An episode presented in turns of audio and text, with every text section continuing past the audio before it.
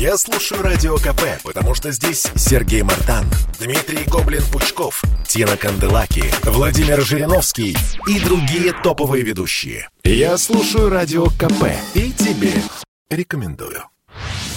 Представьте ситуацию. Вы вызываете такси. Приезжает машина. В процессе поездки из разговора вы узнаете, что ваш водитель не так давно находился в местах не столь отдаленных. Говорит ошибка молодости, но все это уже в прошлом. До места назначения вы доезжаете без приключений и даже, может быть, с комфортом. А приложение предлагает вам оценить поездку. Что вы поставите такому водителю? В правительстве есть свой ответ на этот вопрос. Кабмин внес в Госдуму законопроект, который запрещает работать водителями авто автобусов и такси лицам с судимостью за совершение ряда тяжких и особо тяжких преступлений. Координатор «Синих ведерок» Петр Шкуматов считает, что для сферы такси с точки зрения безопасности это будет несомненно хорошо, но задается вопросом, куда пойдут работать все эти бывшие таксисты.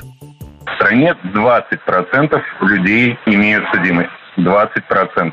Это не какие-то мелкие цифры, это каждый пятый российский гражданин имеет судимость. Понятное дело, что часть из них это преступления легкой и средней степени тяжести, но не пуская людей в довольно простую, понятную сферу занятости, она всегда была таким последним убежищем для тех людей, которые, ну, скажем так, не могут пойти работать в какую-нибудь госкорпорацию по понятным причинам. Закрывая вот этот вот э, путь, необходимо предусматривать какие-то альтернативные возможности.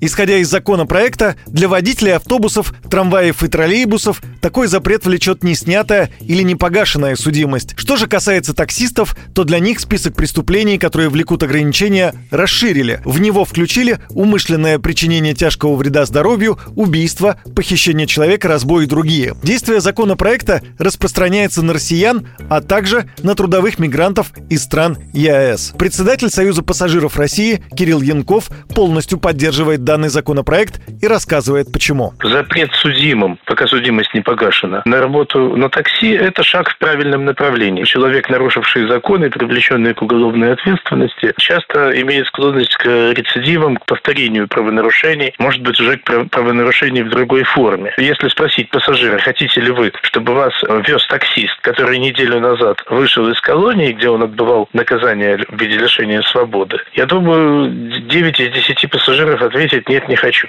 Водителей такси планируется отстранять от работы при получении от правоохранительных органов сведений о том, что он подвергается уголовному преследованию. Водители общественного транспорта будут обязаны предоставить документы о погашенной судимости. В Кабмине уточнили, что перечень преступлений был составлен с учетом статистики о числе осужденных лиц и рецидивах преступлений, полученной от Минюста России. Юрий Кораблев, Радио «Комсомольская правда».